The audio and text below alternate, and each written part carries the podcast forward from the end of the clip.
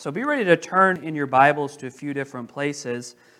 You can find the book of Romans. In fact, why don't we just get these here and you can mark them or use the ribbon of your Bible. Uh, Romans chapter 12, if you can find that ahead of time, that would be great. So, Romans chapter number 12. And then uh, Ephesians chapter 4. You're going to want to have that one ready to go. So, Romans 12, Ephesians chapter 4, and then one more, one more passage. So, Romans 12, Ephesians 4, and then 1 Corinthians 12. 1 Corinthians 12. Okay? So, if you can find those, that would be great. And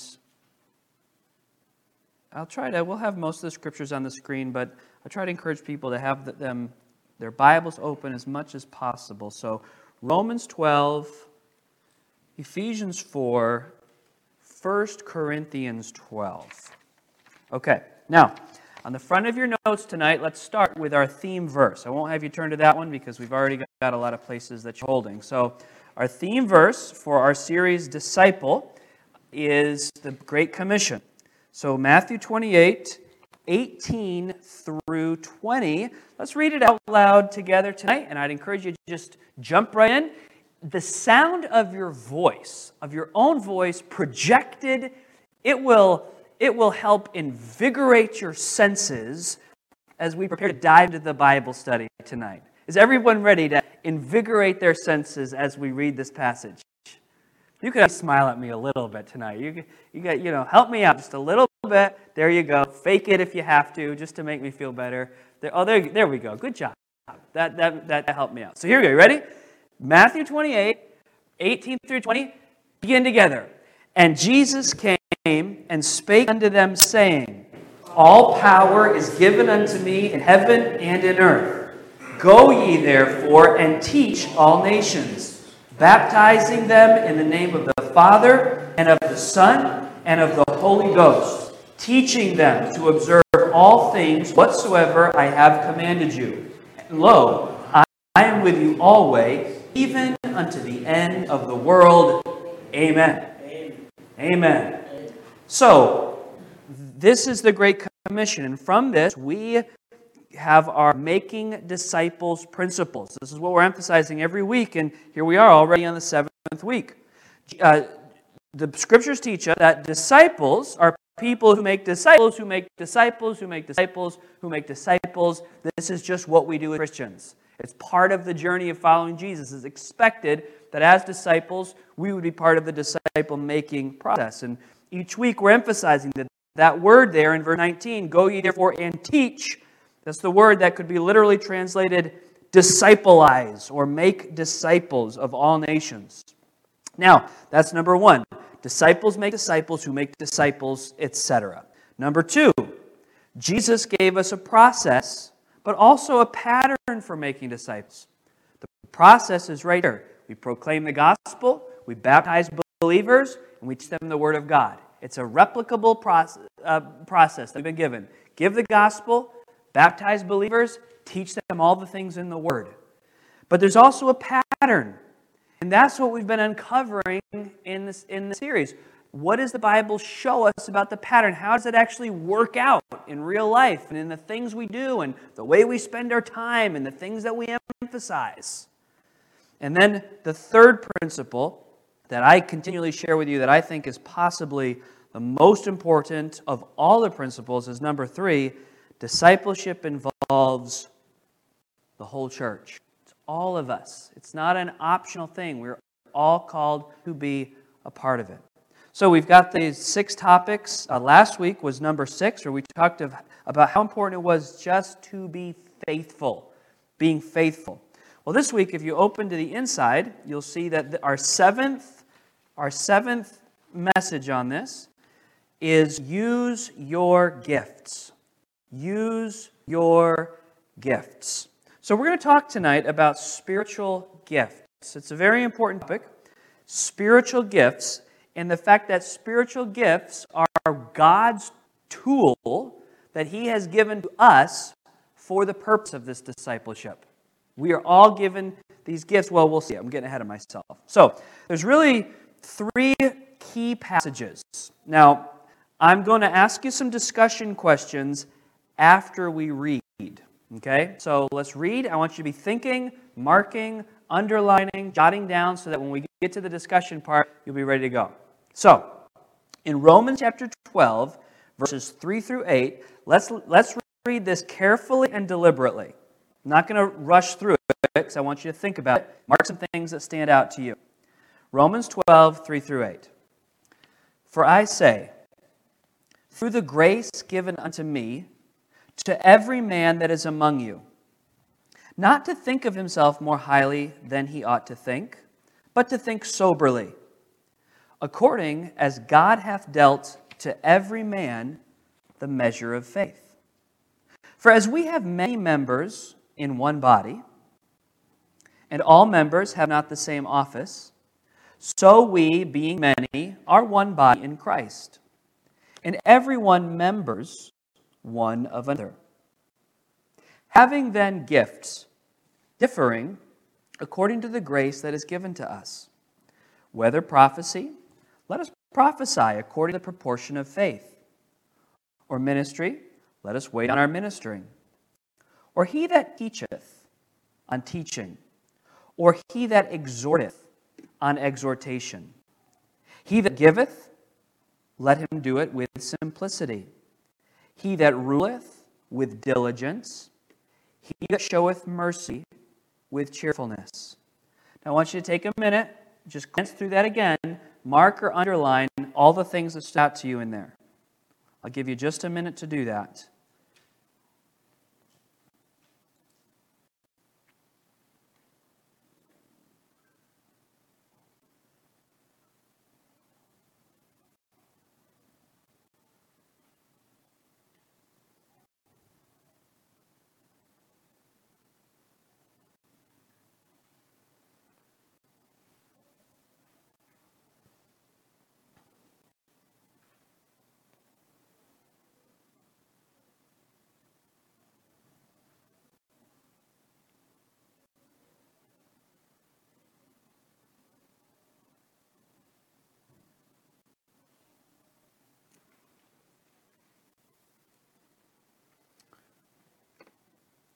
All right, let's move over now to 1 Corinthians 12.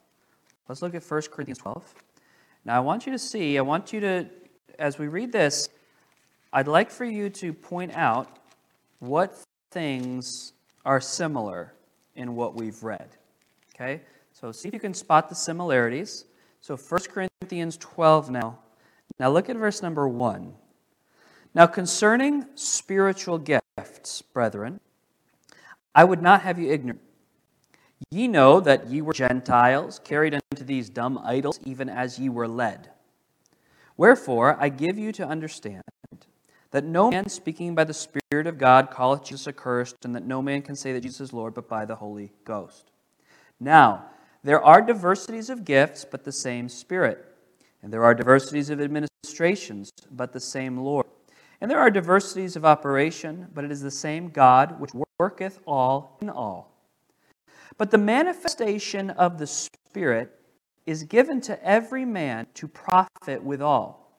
For to one is given by the Spirit the word of wisdom, to another the word of knowledge by the same Spirit, to another faith by the same Spirit, to another the gifts of healing by the same Spirit, to another the working of miracles, to another prophecy, to another discerning of spirits, to another diverse kinds of tongues to another the interpretation of tongues. But all these worketh that one and the self same Spirit, dividing to every man severally as he will.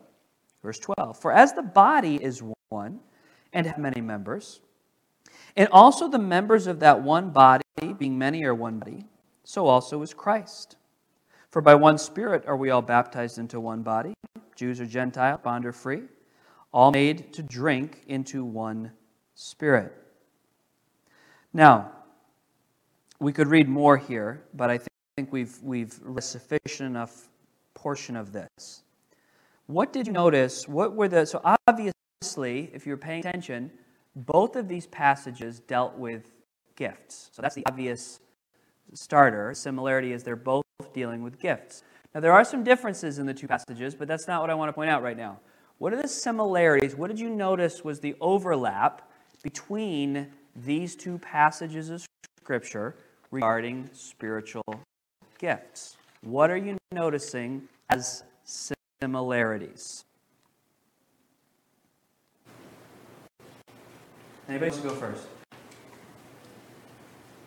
That there's a diff, Okay. that Yep. there are different people having different gifts. Okay, so there's a difference, and that, that was, yeah, there's a whole list. Some have this in Romans, some have this, so there's a difference in giftedness. That's similar in both passages. What else is similar in both passages? Uh, In, in Romans, there's, uh, it says, mystery, let us wait on our, on our mystery. And then there's, in First Corinthians, uh, there's talking of differences of administration. Okay. What else? Somebody noticed the similarity in the two passages. They both refer to members of a body. Yeah, that stood out to me a lot, that the body is emphasized in both of them. And the, the, the membership in the body. So that's, that's, I think so far, those two things are key. There's probably one or two other like big things, and then maybe some things you notice. First, Frank, then Bill. What comes about by faith? Yes, the, the, the faith is important, is an emphasis. What were you going to say? Both specified prophecy.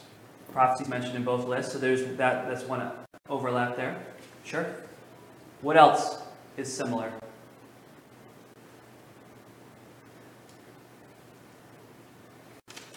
I'll show you. There's one other thing that is that is emphasized in both that you'll see in just a minute. So that's good. Those are good observations. So before I go into that, I want to explain one thing. So you're going to also need to turn to Ephesians chapter number 4. So you're going to need to look at your Ephesians 4 passage now as well. There's let's go to Ephesians 4. I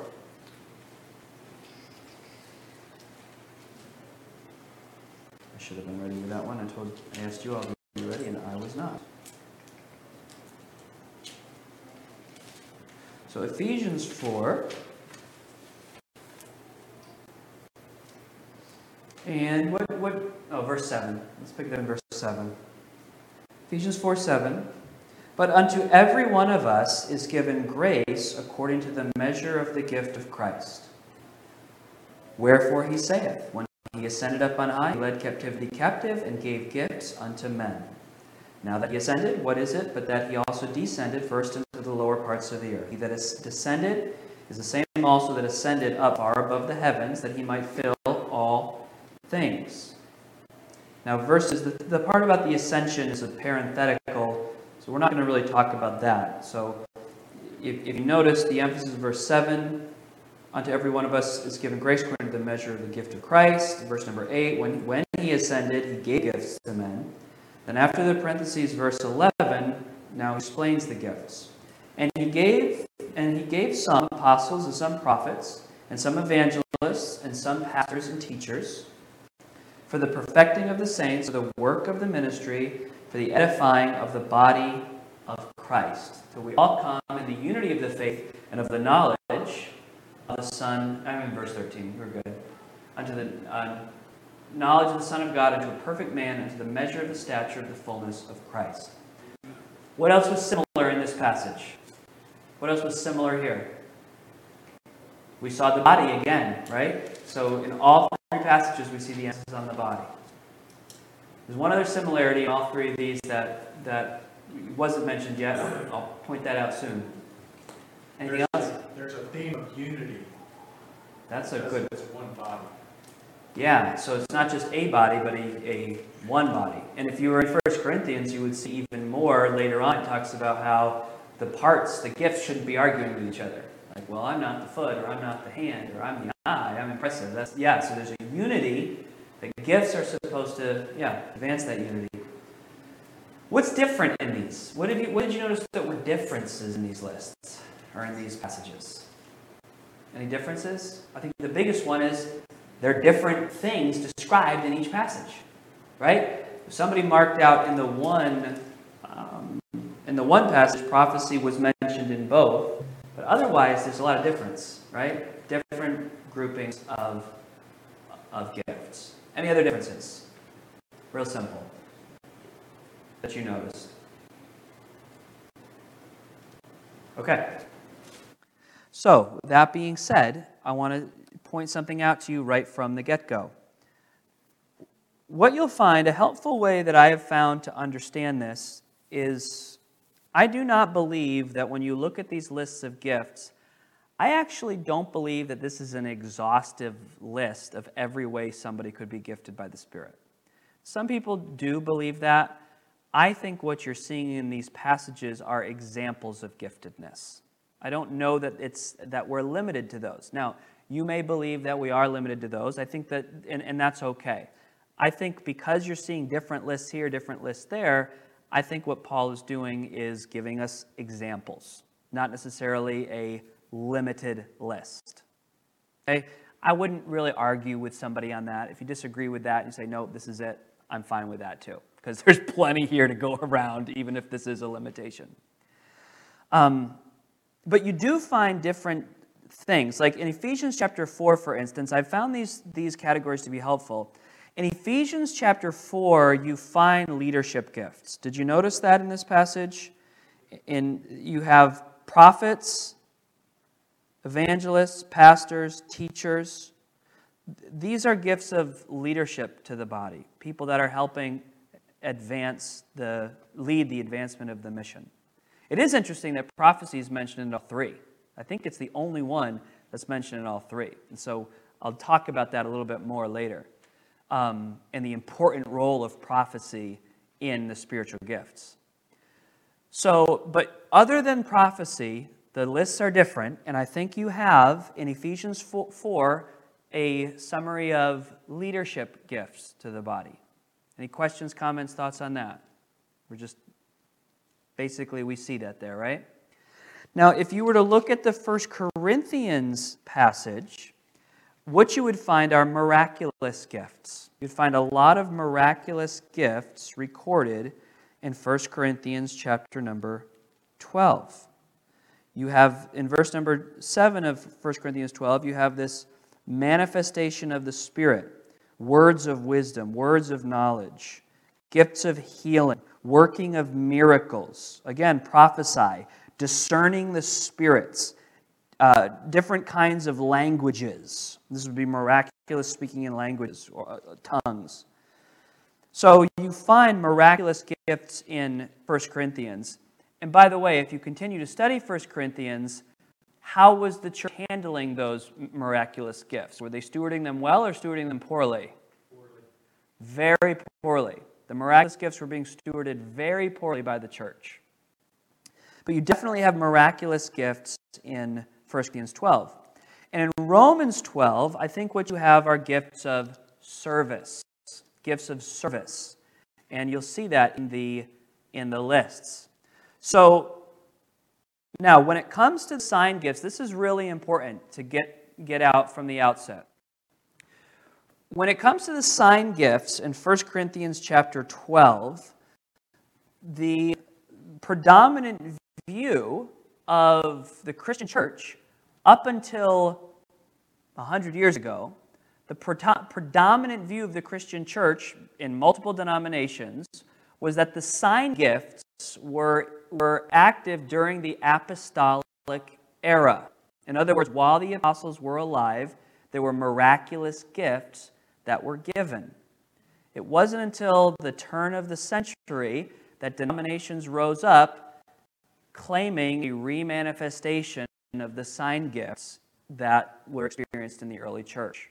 And so I think it's been an un, I believe it's been an unhealthy development among evangelical Christianity to try to recreate the sign gifts that were present in the early church. It's, it's just not been the pattern of church history until fairly recently, and there have been a lot of abuses um, in, in those movements. Now, the point of this message isn't to answer all of those questions, but I would have you notice this, this one additional reference, which is 2 Corinthians 12 12. I think we'll put that on the screen.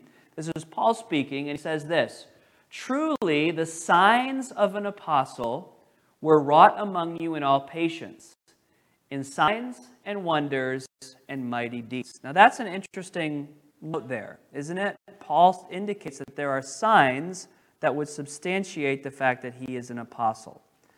So, without going into a full discussion on this, I'm just going to state it this way. The, I believe the best understanding of the miraculous gifts was that they served a specific purpose, and that was to authenticate the witness of the apostles and their message. So, in other words, Jesus says, You're going to go out and start the church. You're going to tell all the Jews that Jesus is the Messiah. They go into all the world. I say to Patrick, who's been a Jew for not literally, but I'm going, we're going back in time. This is Patrick in somewhere in the in the Middle East, and he worships in synagogue every Saturday. And I say, Patrick, you got to understand, the Messiah of the Old Testament has come. His name is Jesus. Now, Patrick is so removed from Jerusalem, he's going to expect me to authenticate what I'm saying. Correct? You wouldn't just take my word for it. So God gave miraculous signs to the early church to substantiate the witness. When the Word of God is given, when this is complete we've received it, we no longer have the need for miraculous signs. What is one of the biggest dangers of signs and wonders? Is the Holy Spirit the only one who performs signs and wonders? No. The spirit does the spirit of antichrist perform signs and wonders? Yes. So it's very dangerous for us to seek after signs and wonders. In fact, uh, this is addressed multiple times in the New Testament. If you have questions about that, I'd love to sit down and do a careful Bible study with you about that because I do believe a lot of Christians are misguided based on things that they experience in the charismatic movement. Um, and so, and I'm trying to put, put it kindly and delicately because there are many, many wonderful Christian people who are involved in that, that movement. I believe it's an unbiblical and unhealthy understanding of the, the scriptures. So, that being said, there, I believe in these categories of gifts. There's the leadership gifts, there's the sign gifts, and there's the service gifts. Now, we saw this, the, the, the similarities. So let me ask you this question under the discussion. Let's dive into the discussion now, and maybe you can help me out. What is, in everything that we've read, what is the purpose of all spiritual gifts? Or maybe we should make that plural. What are some of the purposes, even of the sign gifts, of the leadership gifts, of the service gifts? What are the purposes of all spiritual gifts? Go ahead and help me out. What are Patrick? To show God's love to the world. Show God's love. Yeah, I would agree with that. Yes. To conform everyone to the image of Christ. Yeah, we're, we're, the mission is to see disciples conform to the image of Christ. What else is the purpose of, the, of these gifts? Sorry? Building up the church. Yeah, the, the, the edification of the church, the strengthening of the church, that the church would be established. All of these gifts serve that purpose. Yes? I would say something as though people can see and believe. Yeah, absolutely. It also produces unity. Right, the unity of the body. Because as we are all exercising our gifts, we're serving, we're actually serving one another. And if you were to study, if you were to study that First Corinthians passage and go on into the following chapters, you would also find that he said, he said to the church, Hey, if I have all the gifts in the world, but I don't have this one really important thing, then it's all meaningless. What was that one really important thing? Yeah, it's love. It's love. He also said, I could speak every language known to mankind and the angels. But if I didn't have charity, if I didn't have love, what would it matter? He said, I could speak in all these languages, but if I can't, I'd rather speak one word to edify. But I would say the same thing. You can have, you know, we, in the passage, knowledge puffs up. You can have all this knowledge, you can have all this wisdom, you can have this gift, gift, but the rule of it all is love. It's to demonstrate love one to another, to build the body of Christ, to conform one another into the image of Christ, and other things that you shared with us. And if you think about it, each category accomplished that purpose, right? The leadership gifts are provide that guidance. The assigned gifts established the church, gave us the scriptures. And now these service gifts point us all together and they strengthen us.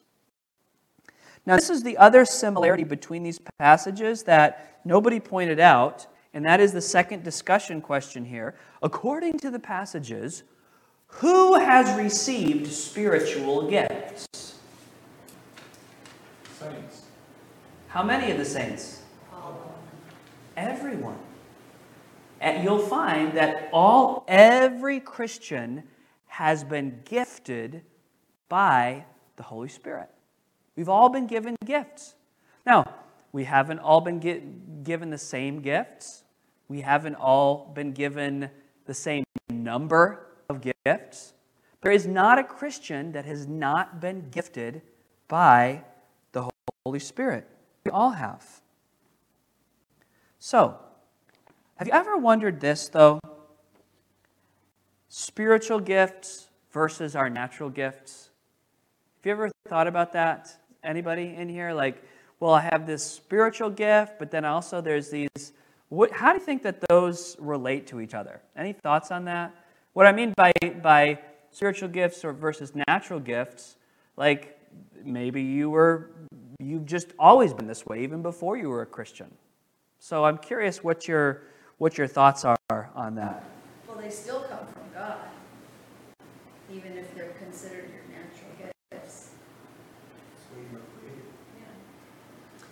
That's a, that's a great possibility. I mean, the Lord knew before the foundation of the world those who would be in Him, right? He knew the ones who would receive.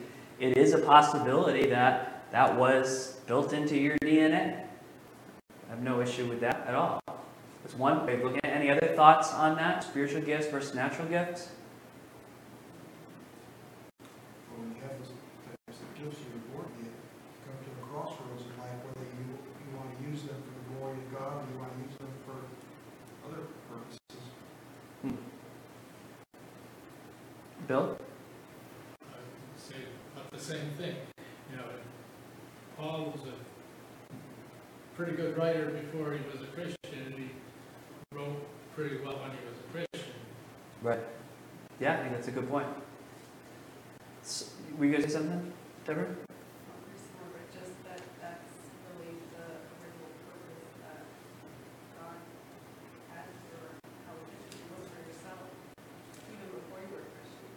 Right. I do think that there is, um, I, I think that we do need to be careful though, because I do believe there is a sense here that these are, these are gifts that are special and unique to the believer. And so, while I don't necessarily disagree with you, the Bible doesn't say clearly, but I think there's a danger in just leaning on our natural gifts instead of exploring, well, how has God uniquely equipped me in Christ? How has God uniquely equipped me now that I'm a believer? And so I think sometimes it, it could be, and again, Bible does, um, the Bible doesn't speak authoritatively on this, but it does seem to indicate that now that I'm in Christ, like I couldn't have this gift before because it's a gift of who? It's a gift that comes from the Holy Spirit. So we should spend time thinking, well, Holy Spirit, how have you equipped me in a supernatural way, in a special way? I think that's important. Now, for some of us, if you got saved, if you came to know Christ and you received the Holy Spirit at a very young age, it's going to be very difficult to distinguish between your natural gifts, your spiritual gifts, etc. But, um, so I don't think we should stress out over it. But at the same time, we do need to realize that we are especially equipped because of the Holy Spirit. And when we serve in certain ways, it's the Holy Spirit accomplishing that through us. Any other thoughts on that before we move away from that question? I give you an example from many times I've heard pastors say, they- they got saved, and then God called them to ministry, and then the whole idea prior to that, to standing in front of people and teaching and preaching was foreign to them. There was no way that they were going to get up in front of people and speak. And so that, they got gifted uh, by the Lord to enable them to do that. Hmm. Yeah. Well, obviously, teaching and prophesying don't exist for a non-Christian, because they got nothing they can teach. Yeah. it, it, biblical teaching. Yeah, that's interesting. Anybody else thoughts on this before we move on? Yes. When I became a Christian, I told God, I'll do anything as long as you don't make me preach. Yeah. And you've preached a few times. Oh, yeah, yeah, yeah. Yeah, he made me eat those words. yeah. He That's- said, now you're ready to do anything. Yeah. The spiritual gifts are uniquely given by the Holy Spirit. So let me ask you this. Could you, could you tell me right now, and I'm not, don't do this, but maybe write it down on your paper. Could you identify what your spiritual gift is? I mean, do you know? Could you, could you say, you know, I'm, I'm gifted here. This is, this is the gift that I have because based on the Romans passage, we'll, finish by taking a few minutes to walk through that, just the two, three verses. Based on the Roman passage, it seems to indicate that we should be aware of our spiritual gifts. Because look at what it says, actually. In fact, look at, look at Romans 12 and look at verse number 6. Having then gifts differing according to the grace that is given to us, whether prophesy, let us prophesy. Or ministry, let us weigh down our ministering. And he says this. It's almost as if he's saying, well, it's not almost as if. What he's saying is, if this is your gift, you should what? Use it, exercise it, make sure you're doing it. So, by implication, it would be helpful to know what your gift is. Would you not? I mean, do you think that's a fair uh, extrapolation from the passage here? That would be helpful for us to know a gift if we're supposed to focus on it? So, do you know your gift? Now, what if someone would say, Well, I am just not sure? Let's help each other out here. If someone was here, someone were here, and they said, Boy, okay, you got me. I believe that I have a gift from the Holy Spirit because the Bible says it, but I'm not sure what it is. What are some ways that Christians can begin to discern their spiritual gift? And I, I don't advise spiritual gift tests, not a big fan of them. If you like them, great, but they exist. I feel like they, mimic personality or Myers Briggs tests way too much. Like, so, how would you go about discerning your spiritual gift? On a very practical level, you can just get involved in different things. Um, also listen to other people because a lot of times other people that watch you and see what you're doing, they have, not that they know, but they'd be like, oh, I, I see that you're really good at serving people. You're really good at um, thinking of others and bringing things, things to them when they're maybe down and noticing that. So getting involved in different ministries in different areas of your church and listening to others. Yeah, so get involved and get counsel from Christians that are further down the road than you. So that was a well put, well said. You, you got to start moving in a direction. God will reveal that to you. Yeah. Yeah, I do often find that other people will see it before you a lot of times, but I like giving this prescription. Try and show God's love to people. And as you do that, your spiritual gift will manifest. That's really good. Like, what way? Because that's the goal of the gift is to show love to someone. So if you're just if you just look at a person and say, "I'm going to love this person," spirit the spirit is going to Amen. just work that gift out. That's that's really good. I've never heard it put that way. I like that a lot. You need to pray too. You need to pray and and and seek the Spirit and His His guidance. How else can you discern? Are there other ways? Oh, back to what Bethany said about other people noticing your gift. That is biblical, and I'll give you an example of that. If you can, it says if a man desires the office of a bishop, for instance, if he thinks he's got the gift of being a pastor, there are requirements given, right? A bishop must be blameless, et cetera, et cetera, et cetera, et cetera. Well, that assumes who is making that determination? Is the, the, the one who wants to be the bishop or the elder is the person who makes that determination? Who is it? It's the body. It's the body. The scripture is given to the church to say, hey, if you're going to be if, if you're going to recognize a bishop, these are the things you should look for. That's how you that's that's that's biblical ordination to ordain elders. We don't you know, we bring pastoral councils to advise congregations, but it's a local church that recognizes the giftedness of that member of the body in that area. And in the same way, the, the, the bishop then is the overseer of the church and is responsible to help put people in their gifted, uh, giftedness. And in fact, if you look back at that Ephesians passage, it says that it's the pastors, teachers, the, that are equipping the saints, doing the, the, for the work of the ministry. So yeah, so you're going to have leadership that helps you with your finding your gift too. We're going to say? Well, the people with the gift of exhortation sometimes can recognize spiritual gifts in people as well. Because that's what they do. Hmm. They encourage to Yeah, they're encouragers. Yeah. These are, real, are all really good thoughts on this. So we've been given a gift, it's got a purpose, we need to use it. And if we don't use our gift, if we're not actively using the gift God has given us, then the body is not complete, right? And I think that's a sense of personal responsibility that we each need to have.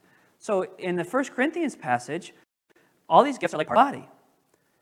So to follow the illustration out, if you represent the hand and you just decide you're not going to get involved today, then that part of the body becomes paralyzed. It's not fully functioning. If you don't use your gift, then in some way the body is going to suffer. You this question, so that if that's the case, are we sinning? Are we sinning to not use our gift? Well, I think, I think, well, what do you all think? Is it a sin to not use your gift? I think if you know what your gift is, then it's sin not to use it. To know to do good and do it not. Yeah. If, if, you, if you know what you are supposed to do, that's what the scripture says. If to, to him that knows to do right and does it not, to him it is sin. If you're, it's not a, it's, it's what's considered a sin of omission, right? You're not committing something, you're not committing something against the Lord. You are withholding, you're omitting a key responsibility in your Christian life. So, yeah, it, it would be to sin. I do think Patrick's point, though, was if you know, right? Because we're all at different stages of our Christian growth. So, like, in this moment, if you're like, in this moment, if the Holy Spirit is bringing awareness, like, yeah, you know what? I should be serving with my gift. You're being brought into that level. Now you are, you've got some accountability here. I think a young Christian who's just learning, that's a little different. Right? So, yeah. Yeah, I guess uh, what was once, once the Holy Spirit has really convicted you and identified in your life, this is the gift that you've been given, at least, and then, and then, and you recognize that you do nothing with it, then, yeah, I would say that, yeah, that's, uh, Well, you become the you become the unjust servant, right? Or the one who the master said, "I gave you, you know, I gave you ten, I gave you five, I gave you one," and the one with the one, what did they do with it? They just buried it. They just buried their money in the ground. They didn't invest it, and the Lord was yeah, he was angry with that servant. To whom much is given, much is required. In fact, the more giftedness, the greater responsibility, which is interesting. In fact, James said, My brethren, be not many masters, knowing that ye shall receive the greater condemnation. What do you mean by that? I'll paraphrase it. Don't everybody look like you want to be the boss and in charge. Because the one who is in charge is going to have a greater judgment. So, very interesting. So, there are one, two, three, four, five, six gifts that I believe are clearly laid out in Romans 12.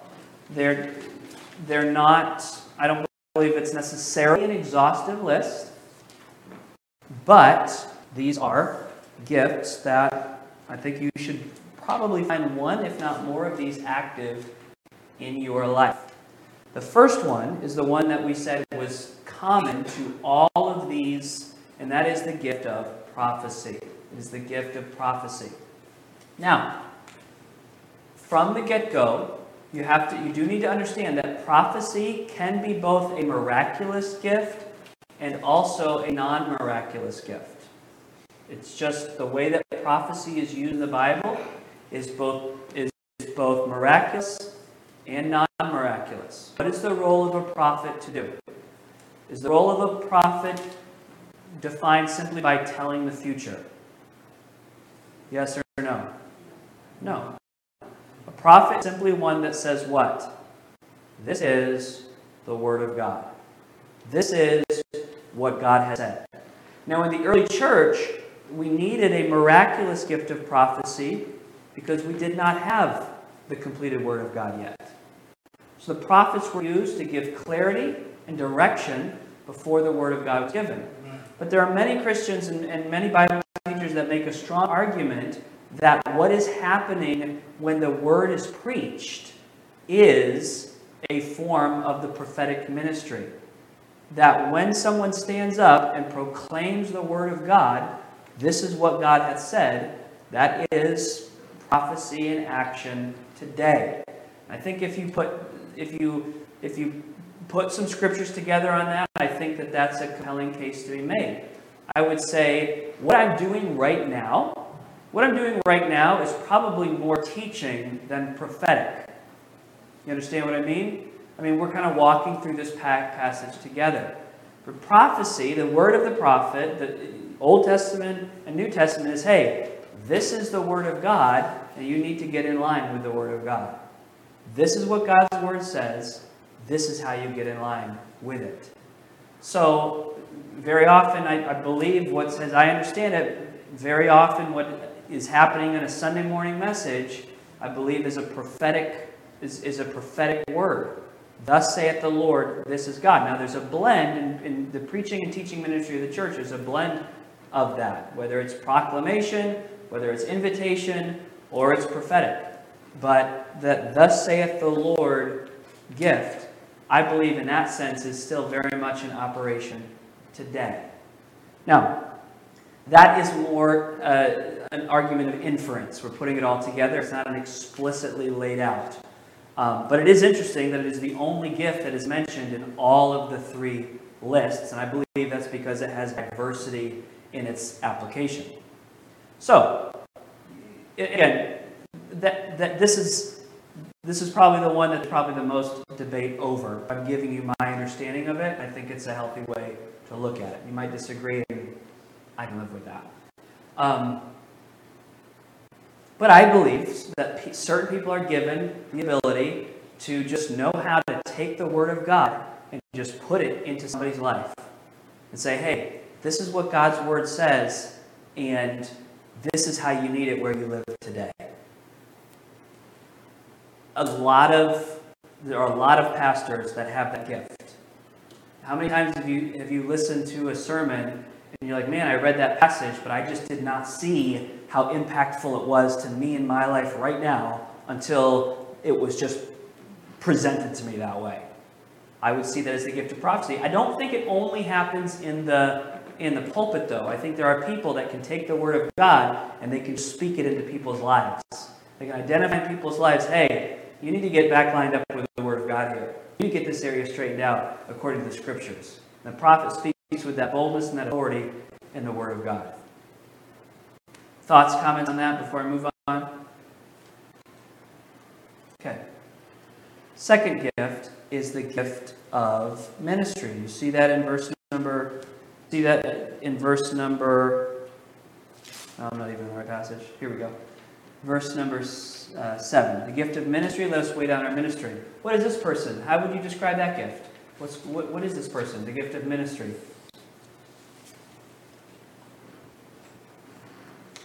Yes, sir? Pastor. It's okay. I, that's, I can see why you'd say that, because ministry, you're thinking, you know, in the ministry. In the New Testament, though, when you see the word ministry, it wasn't used that way the minister was literally, it just means a servant. And in fact, some modern translations will use the idea of, they'll refer to this as the gift of helps. It is the gift of helps. Because it's somebody, the minister was the person who served the tables, or washed the feet, or cleaned up after everybody. So, and people don't think of it that way. But I've had people that are like, these are the kind of people that are like, oh, what needs to be done? Let me help with that. I want to do that. I'll sign up for that. The, the, the bathrooms need to be cleaned. I'll do that. Now, with all of the gifts, is it okay for us to be like, well, I don't know if I can help out. I just don't have the gift of helping. I just don't have the gift of ministry. Is that what we're saying? No, we're not saying that. We all should try to exhibit all of these things in our lives. However, there just seem to be people that God has just given them that role. And they just, they help, they help, they help, they help, and they love it. They feel God's power in them as they help. It is a spiritual gift. Just as much as somebody standing up and teaching, that gift of being a helper is a, is a huge gift to church. I could, I could think of several people in our church that definitely have that gift of ministry, that gift of helps. Okay, the third one the gift of teaching. Gift of teaching. I think we understand this. These are people that can take the information of God's Word, break it down in a way that's understandable to other people. It needs to happen at all levels in the church, from the oldest to the youngest. We need people that can take important truths and make them understandable and digestible for people. This is one you're not going to know you have it until you try it. And you start trying, and you might find out, eh, I don't know if I have this gift. I'm not sure this is right for me. And that's okay. There's nothing wrong with that. But you can take small steps along the way to see if to see if that's uh, how God has equipped you. Number four is the gift of exhortation. Simply put, exhortation is encouraging. Just encouraging. Are you a person that comes along and encourages people? I can think of I, one person in our church, and she's not here tonight, that I think of in this role is Mrs. Bailey.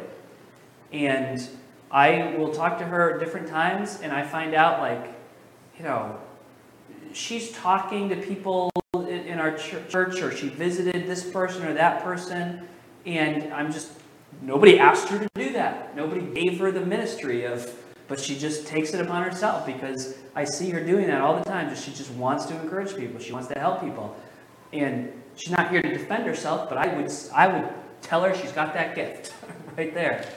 It's apparent, and I have other I know other people that they exhibit that. Any thoughts on that gift of encouragement? Exhortation. We're kind of wrapping up because we've gone long. Number five, the gift of ruling. What do you think the gift of ruling is? What is the gift of ruling? Somebody? What is the, what is the gift of ruling? Administration. Yeah, it's like administration. This is somebody that can organize things. They can take charge. They can make, uh, make things happen. I, I missed a gift in here too, right? Isn't there the gift of giving? And I didn't even put that in here. The gift of giving. Now, that doesn't mean that Christians shouldn't give, so write that in, 5.5 or whatever. I don't know how I missed that one. There's, huh? Mercy's on here. Number six, the gift of mercy. Oh, you don't have blanks filled out. I'm so sorry. My blanks are filled in. I put teach. I put uh, prophecy, ministry, teaching, exhorting, ruling, and mercy, and I, I just missed giving in there. So, you, you can think about them, you can pray about them, but remember, God has gifted you. And part of, part of us seeing discipleship move forward means we all have to exercise those gifts, one for another. So I'll just open it up. Any closing thoughts from anybody here before we wrap it up? Yes? I just wondered, how do you distinguish from prophecy and teaching? I heard somebody give an illustration saying that teaching is the drawing out of the truth of God's word, and preaching is the letting in. That's pretty good. Yeah. Well, I would say, I'm going to say, I would put it this way prophecy versus uh, teaching. And, and I think there's definite overlap. but I think that the prophecy has a more direct application to the need to change something in your life. So I would say it's one thing, like, we might be understanding a passage tonight, I'm teaching tonight, and we're like nodding along, we're like, yes. But where the prophetic instance comes in and says, hey, like the prophetic would be this you have a spiritual gift, you are not using it, you are sinning. You're, you're bringing people to that point of, of conviction, right? That you have not, you have, you, if you are not doing this, you are disobeying the Bible. Please take action, correct course right now. As opposed to, let's all understand this. What does it mean? Well, it means this. That's my best explanation, Bill. I might not be 100% right on that. That's how I see it. One is declaring the truth, the other is dissecting the truth. Yeah. Right. I I think preaching, though, is a difficult word. I would, I would use preaching. Preaching simply means proclamation. So, prophecy, you have three words, really preaching, prophecy, and teaching. So, I think the preaching is going to sometimes involve a prophetic and sometimes involve a teaching aspect. I, I think it's an unhealthy distinction to make it preaching versus teaching. I think it would be better to say prophesying versus teaching. Because preaching, we all preach. We simply herald and proclaim the gospel. So, I'm a little picky about words, but yeah. Um, just point out that, that Solomon in Ecclesiastes, at the end, end chapter, kind of explained how the preach, the preacher's supposed to have the ability, like the master builder, that can actually kind of like dice, like you said, dissect Yeah, and explain how, how right. things are built. Yeah. The way I would put it is uh, good preaching, as we think of in the formal sense, is going to involve, involve both the prophetic and the teaching gifts. That's how I would say it. Good preaching, biblical preaching, is both prophetic and teaching. Anyway, anything else on the spiritual gifts? Doris, say for mercy? Uh, It's mercy. Mercy is showing compassion. Mercy is the person that mercy is the person that puts their arm around the wayward brother. The prophet let them know that their life is a mess, and the person with mercy came around and said, "Let me help you get it back. Let me help you get back on track here." And we need those mercy people. A lot of times, people with the gift of prophecy struggle with the gift of, of mercy. It's a thing. It is saved. or exhortation. Again, it doesn't make us off the hook for anything. These are all good qualities to strive for in our lives. Some people are just are given this giftedness in a special way, and you should embrace it, run with it, and get better and better at it. Do it more and more. Anything else? All right, let's close in prayer. Lord, thank you for this just good conversation we had tonight. Thank you for your word. And I thank you for our church and how you've gifted us all in different ways. Please help us to know our gifts, to use our gifts. Lord, I do pray for people that are that are not involved. Lord, I pray that you'd stir their hearts, that you convict them. And Lord, help us to, uh, to use our gifts to encourage them as well. We love you and we praise you. In Jesus' name, amen. We are so glad that you've taken the time to join us today. If you've been blessed by the message, or if you have placed your faith in Jesus today, we want to hear from you. Maybe you still have questions about what it means to have a personal relationship with Jesus. Please let us know, and we would love to answer those questions from the Bible. We would also be happy to provide you with the Bible and other free Christian resources to help you grow in your faith. You can email us at info at mountgreylockbaptist.com or send us a message on Facebook. You could also call us at 413 662 2107. We would love to hear from you, and our desire is to be a blessing to you in any way that we can. God bless.